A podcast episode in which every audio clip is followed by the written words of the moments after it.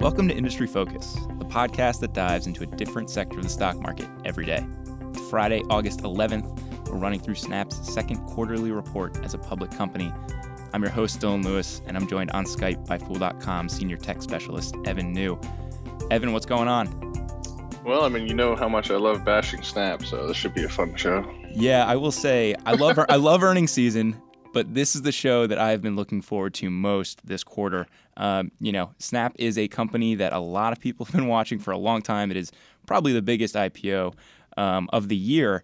And uh, it's always great to get some fresh numbers and, and kind of get an update on what's going on with the business, particularly uh, when it moves quite as much as it does, uh, you know, when it, when it's Snap. So, so looking at the results, um, really all you need to do is take a glimpse at the stock chart, and that says everything about the market's opinion of what uh, what Snap dropped this quarter, huh? Yeah, I mean, people were not not very pleased. Um, obviously, the user growth is always for any social media company kind of a big headline number, uh, and they fell short. yeah. Uh, so revenue for Q2 was 182 million, which is up 153 percent year over year. Uh, given how early Snap is in its monetization process. Uh, the lumpiness there and the massive growth figures are are kind of hard to even really take seriously. Um, but uh, the the user numbers, like you said, are kind of a struggle. Um, the company now has 173 million daily actives, which is an increase of 21% year over year, uh, just a 4% sequential boost. And I know the market was looking for more. Uh, with what happened with the top line and what happened on the user side, um, both being disappointing. The, the, stock traded down. I think it's down about 10% or so uh, since reporting. Um, looking at what's going on in the top line, you know, we see these gaudy growth rates, but something that uh, I was kind of reminded of in doing research for the show is to date in 2017, the company has brought in just over $330 million in revenue. And before the IPO, there was discussion that the platform would bring in just under 1 billion in revenue in 2017. And you look at those numbers and that run rate, and you know usually the digital ad market is uh, kind of like heavily weighted towards Q4, but they are setting themselves up to have to have a really great Q4 to hit that 2017 figure that they were touting when they were doing their roadshow.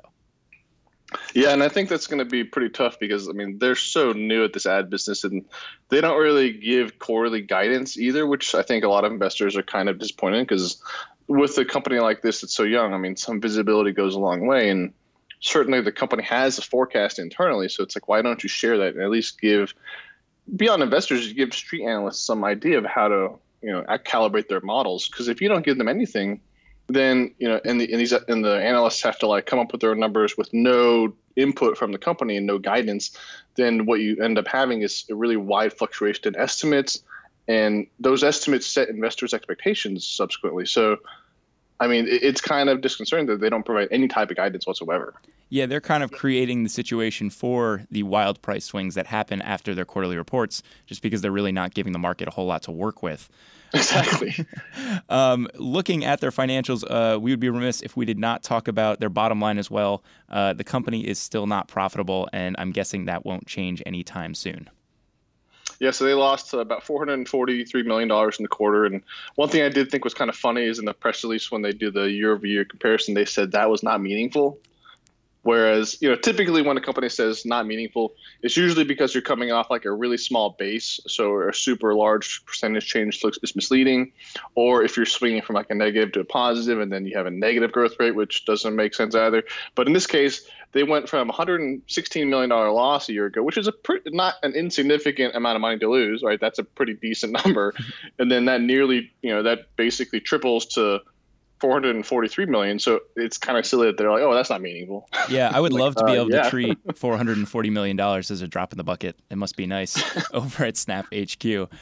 Um, we, we talked a little bit about user stuff before. Um, coming back to that, so like I said, the overall user number was disappointing. I think the street was looking for something in the mid 170 million range, and they went. Yeah, I think 175 is what I was seeing as. Most, I think 175 is what people were expecting. Yeah, and it wound up coming in at 173. Uh, the North America market grew 4 million to hit 70 mil- 75 million daily actives. Um, so disappointment there. But the uh, the narrative that we've been getting from Snap's management for a long time has been, don't look so much at DAUs. Um, you know, we are in an engagement driven platform. We, we we have a lot of really dedicated users that love using our product. And I think one of my frustrations uh, in trying to break down this company is that we get some color on engagement with those users, but it isn't terribly consistent. And we have to do a lot of work on our end, kind of some back of the envelope numbers here to to get a sense of what's going on with some of the engagement metrics. So in Q2, management said that they saw 40 minutes spent per day for users under 25 and over 20 minutes per day for users over 25. Um, so so that gives you a sense of what people are doing on the platform. The previous quarter, they'd said that users spend over 30 minutes per day on Snapchat. And so so it's like I think those numbers are generally trending together, um, and, and, I'd hope that that means that that 30 minutes per day is either holding or slightly increasing because the platform does slant young and and you know predominantly under 25. But that's an apples to oranges comparison, and it's really hard to know for sure that engagement's trending the right way. Right. I mean, I, I, will give them a little bit of credit in the sense that you know they are improving monetization, which you can see in their average revenue per user or ARPU. Yeah, it, it improved sequentially from 90 cents globally to a dollar and five cents, uh, which is the same as they did in Q4 of last year. So it's not like some huge, crazy record increase, but it is a you know they are making some progress, and certainly that's related to engagement but I agree that the you know the inconsistency in the metrics is a little weird. But you know, to, to give them a little bit a little bit of credit, yeah, uh, they they are improving on the monetization, for particularly in these uh, low monetization geographies like Europe and the rest of the world. Those actually did put a pretty meaningful increases sequentially. Um, to hit kind of new high, new levels of monetization, 39 cents in Europe and 29 cents in the rest of the world. Still, you know, a fraction of, of North American monetization, which is at a buck 97 but you know they, they are making some progress. I, I don't want to be totally mean on them. well, and that's really how Snap's management and CEO Evan Spiegel are looking at the business. You know, he's repeatedly said that the focus shouldn't be on DAUs, and he really touts the ARPU number as the thing that analysts should be focusing on. And I think to kind of explain his logic a little bit, here's a quote from the most re- recent conference call. He said, We'd have to add more than 10 million daily active users in the rest of the world for every 1 million daily active users in the US and Canada in order to make the same amount of money. So, obviously, with 10x the number of users, we also incur 10x the hosting costs to make the same amount of money. So, that would impact our cash flow profile for our business. And so, with that focus on ARPU, you know, what he's also really kind of saying is you know the the focus is should be on the North American market because that's where ARPU is the strongest. Uh, so for the most recent quarter, Snap's North American ARPU was $1.97. Uh, it was 39 cents in Europe and 29 cents in the rest of the world. Um, so that that gap kind of helps explain uh, why he feels that way. Um, I don't. I'm not sold on the idea of only focusing on the valuable markets, and I, am not also really sold on um, that being a meaningful indication of how the business is doing because there, there are a lot of opportunities for growth in North America, and yet we're only seeing you know single digit sequential growth rates. Right. I mean, I, I honestly think it's kind of a cop out. I mean, like they're both very important. Uh, I mean, and him saying that, you know, I mean, they're arguably the two most important metrics, right? And he's basically trying to say, oh, only one of them is important. That doesn't really make any sense because obviously daily active users are, are hugely important to a social media company and him trying to distract away from it i think it's a conscious attempt to basically you know they've seen what happened at twitter and twitter gets all you know a lot of criticism about slow user growth disclosures and all this other stuff and i think what they're trying to do is trying to avoid that narrative but ultimately you're not tricking anyone because if you don't put up the good you know good user numbers you're a social media company that's driven by ads investors are not going to be happy. yeah, and and again to give them some credit here, um, Snap's platform has some limitations that make it tougher for them to grow in developing parts of the world. You know, uh, it's it's a very data heavy um, app, and, and it just requires a lot of time with with photos and with video, and so that is not as conducive to low connected areas. Um, but if the focus is North America, you know, we talked about how they have 75 million daily actives in North America and, you know, a single digit sequential growth rate in that market. There are over 250 million smartphone users in North America. There is a massive runway for Snap to continue to add those super valuable users that Evans, Evan Spiegel's focusing on. So I, I'm not sold that that is the only thing we should be looking at because – when you see that they could go basically 3x and not even totally fill the North American market and be totally saturated, uh, I can't help but focus on what's going on with DAUs. No, exactly, and, and I mean, I think, I think that the, the big problem there is that you know their their user growth in North America, which, as you mentioned, is by far the most important market, and even they're trying to focus everyone on this North American market. Their their user growth on sequential basis is, not really doing much. It's it's just kind of flattish. Like I mean, they're only they're adding about three to four million users or three to four million users per quarter, and that rate at, of of ads is not really accelerating or decelerating. But the point that I, I'd like to make is that I think one of Snapchat's biggest problems has always been the fact that it's just not really an intuitive platform, and it's very limited to this kind of niche younger audience. And to, to get to those, you know, really meaningful penetration numbers of the U.S. market, like you mentioned, out of you know 250, 260 million smartphones, you have to appeal to the mainstream, and and Snap does not do that, and I don't see them ever doing that. So you know, I think their ceiling is going to be much lower in terms of until they can come out with some you know breakthrough feature or revamp the interface or something to make the the platform appeal to a wider audience, which I don't think they've done yet.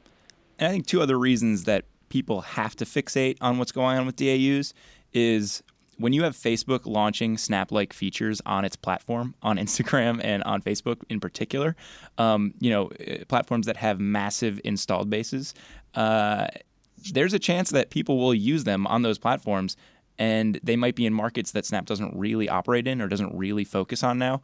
And by the time Snap does decide to to really prioritize them, the users there are going to be like, yeah, so what? Like I can already do this on Instagram. You know, I, yeah, exactly. I don't I don't need this, and so um, that might hinder long term growth for them. I think looking at things kind of from the street and and you know from our side as analysts too, we kind of have to obsess over what's going on with the user numbers because they are so early in monetization that revenue is just going to be all over the place.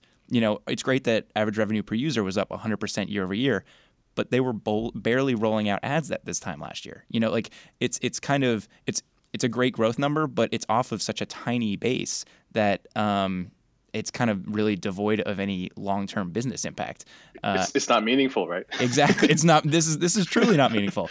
Um, and I mean, that's that's also because Snap went public rel- so early. It, you know, I mean, most companies in this space wait until they're a little bit more established, have firmer footing in their core business before they go public. Whereas Snap basically had no clue, and, they, and arguably they still barely know what they're doing in, in terms of the ad business.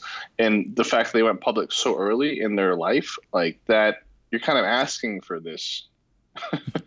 um, Evan, I know two things that really surprised you this quarter were increases in headcount and the big commitment the company is making to R&D spend.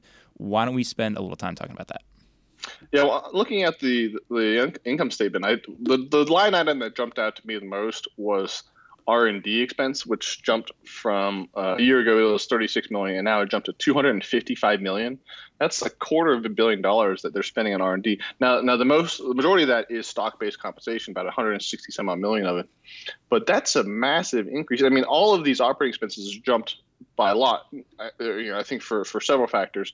Uh, one being the stock is now public, so whatever RSUs are vesting during the quarter are now vesting at much higher prices so the the stock based compensation expense kind of naturally just just jumps up based on what the market's doing compared to what they're at I mean, when they were private right a year ago. Uh, so that's partially explains it. And then you also have the headcount increases that you mentioned. So R and D headcount increased by 190 percent, sales increased by 160 percent, uh, G and A general administrative increased by 110 percent. So I mean they're hiring like at a clip at a crazy rate. So that's obviously going to drive up costs too. But then you have to say, you know, what are they actually getting out of these expenditures? Because, I mean, they, they made a couple positions during the quarter, but those are mostly paid for in cash. So the stock based comp doesn't play into there. But, you know, I don't think that they have a lot to show for. I mean, R&D you know your R&D headcount is tripling and, and what features have you unveiled other than a dancing hot dog like the dancing hot dog it's it, I can't believe I can't believe I listened to a conference call where the dancing hot dog came up multiple times. I, I never expected that to happen in my time uh, covering tech stocks. It's a two hundred and fifty million dollar hot dog. uh, I will put it to our man behind the glass, Austin Morgan, who occasionally uses Snapchat like myself. Um, Austin, have you done anything with the dancing hot dog? And is, is is the dancing hot dog enough for you to interact with Snap? I have not done anything with the dancing hot dog, but as someone who does video, for them to so easily put it in a place and track the hot dog to stay in the place with the video moving is pretty impressive. Because would, you pay two hundred fifty million dollars? No, I would not. but I do it with drone footage. I can use the high end programs like the Adobe Suite and motion track text into my footage. But that takes a long time and it's really hard to do. So what you're saying is on the technical side, what Snap is doing with the dancing hot dog is very impressive. It is, I think. I think that I think that is lost on a lot of Snap's users. Absolutely. Most people are like, "Oh, look, this hot dog, I can put it on this table," but when I turn around, it stays on the table. It's pretty hard to do. I wouldn't pay 250 million dollars for it, but well, I think you know in the in the bigger scheme of augmented reality, which is ultimately what that hot dog is all about, right? It, you know, Snap has kind of made their name in for these live video filters that are basically just augmented reality. And all of a sudden, in the past year, you have Facebook and Apple jumping in and being like, "Hey, we're going to really take over this space." So, you know, as impressive from a technical perspective, you know what Snap is doing for a small company. I think they're going to get overwhelmed and crushed by much larger companies. You know, Facebook and Apple jumping directly into augmented reality in a big way. I mean, how do you compete with that when you're Snap? It's tough because it seems like in a lot of spaces that they are going to be trying to make money, namely AR and digital ad spend, they are going to be going up against titans, right? I mean, you have Facebook and Google in the digital ad side, you have Apple and everybody else in AR. Um, one one place that they have seemed to be able to kind of carve out their own little niche is with their spectacles business. The um, the camera the camera sunglasses, the camera glasses, I guess the best way to describe them. Yep. That, that helps capture snaps for their platform. Um, we got a little update on what's going on with them.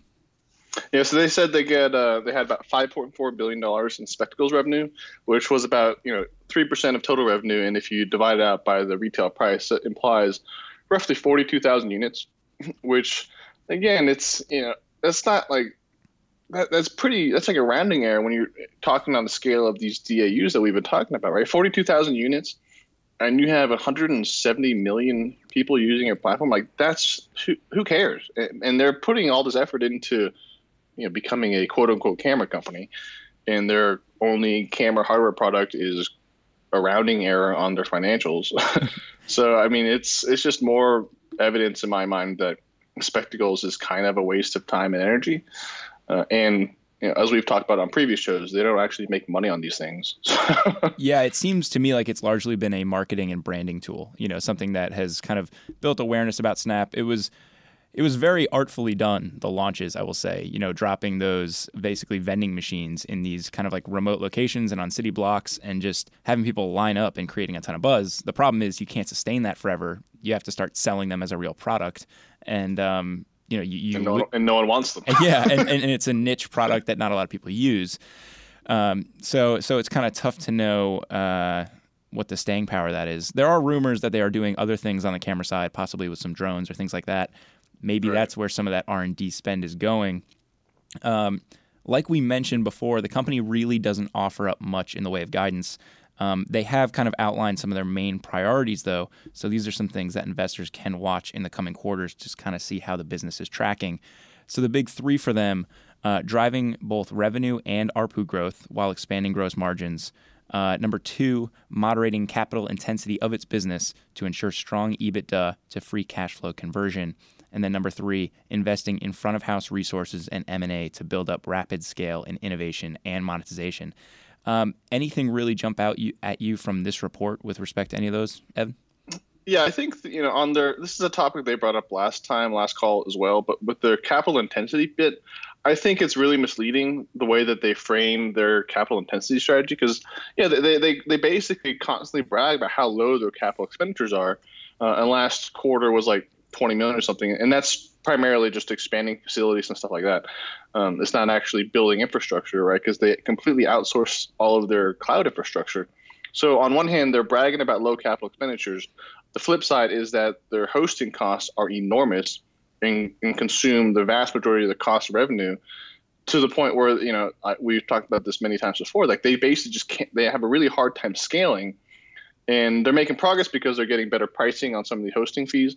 But I mean, hosting fees are consistently in the 70 to 80 percent of total cost of revenue, and that just is not seem scalable to me. I mean, that's all; those are all variable costs because the more people use the platform, the more that Snap has to pay for the usage fees, while they're simultaneously trying to sell enough ads to cover those costs and then try to come up with a positive gross margin, which they are very inconsistent on. I mean, they've done it occasionally, have a positive gross margin. They did this quarter, but a lot of the times these hosting costs are more than their revenue. So it, I think I just think it's it's makes no sense for them to be like, hey, our capex is really low, but then they just ignore the fact that the that the other side of that is that their costs, their hosting costs, are just completely out of, out of control. Yeah, the way that they've set up that business doesn't really allow them to enjoy the leverage uh, of adding users that a lot of businesses at their scale do, right? Yeah, it's like for I mean, one of the reasons in general, one of the reasons why investors love tech in a lot of ways is because online services are supposed to be able to scale incredibly well to the point where when you really start to get that operating leverage, your profitability just explodes. But Snap will never do that because they have no operating leverage. Yeah, that's true. Uh, one one thing that I am curious to see, I don't think we're going to see it anytime in the next couple quarters, um, but it might be something a year or two from now we start to get some color on, is um, ad rates. Uh, you know, particularly as they move more and more to a marketplace-driven uh, ad fulfillment solution. Um, you, you, know, that's something that we get from most of the major digital media players, and uh, you know, certainly Twitter and Facebook. And so it'll be kind of interesting to see what's going on there. You know, they've talked about how the the market dynamics have driven down ad prices and made them more affordable for folks. Um, you know, one of the problems that we've seen with Twitter is that the ad prices have continued to fall uh, just precipitously over time, and, and it's been tough for them to make up revenue on volume. Um, you know, down the road, it'd be great to get some color on that from Snap. Right. I, I, I also want to mention one other point, kind of separately, unrelated to the, the ad rates, is you know I think that they're they're also trying to get in front of this these fears about the lockup expirations that are coming. I mean, we just had a lockup expiration last month, and there's two you know two more in this month, and Spiegel's like, oh, him and Bobby Murphy will not be selling any shares this year to try to reassure investors, but like they they only have like collectively combined they own about 20% of shares outstanding they got the super voting shares so they that voting power is closer to 90%, right? Um, but, you know, pretty soon all of these shares are going to be free to sell. And they can't speak for all the early investors, venture capitalists, employees that might want to sell. So, plus, he's saying the rest of the year, that's like four months. So, him, he's basically committing to not sell for four months when he just cashed out. I mean, both of them cashed out hundreds of million dollars. So, certainly they don't need more money. yeah, I'd, I'd hope at this point they wouldn't want to sell. I mean, we know he went on that that bro trip to take a little yacht in the in Italy while investors are kind of like upset about the stock price carrying. But yeah, I mean, I, I think that these lockups are still going to be a meaningful event for investors because I think that they will add a lot of selling pressure, despite his effort to kind of downplay those fears.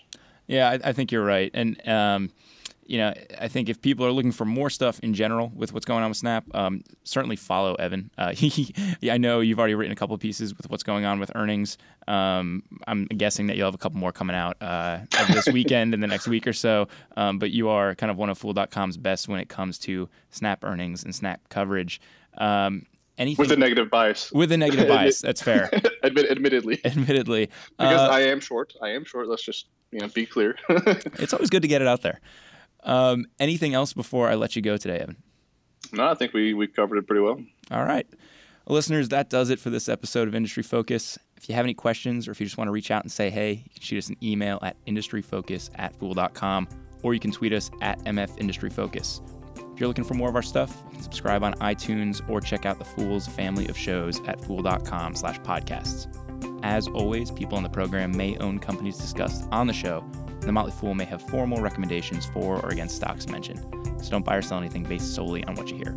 For Evan Niu, I'm Dylan Lewis, and Austin Morgan. He's on the show too. Thanks for listening, and Fool on.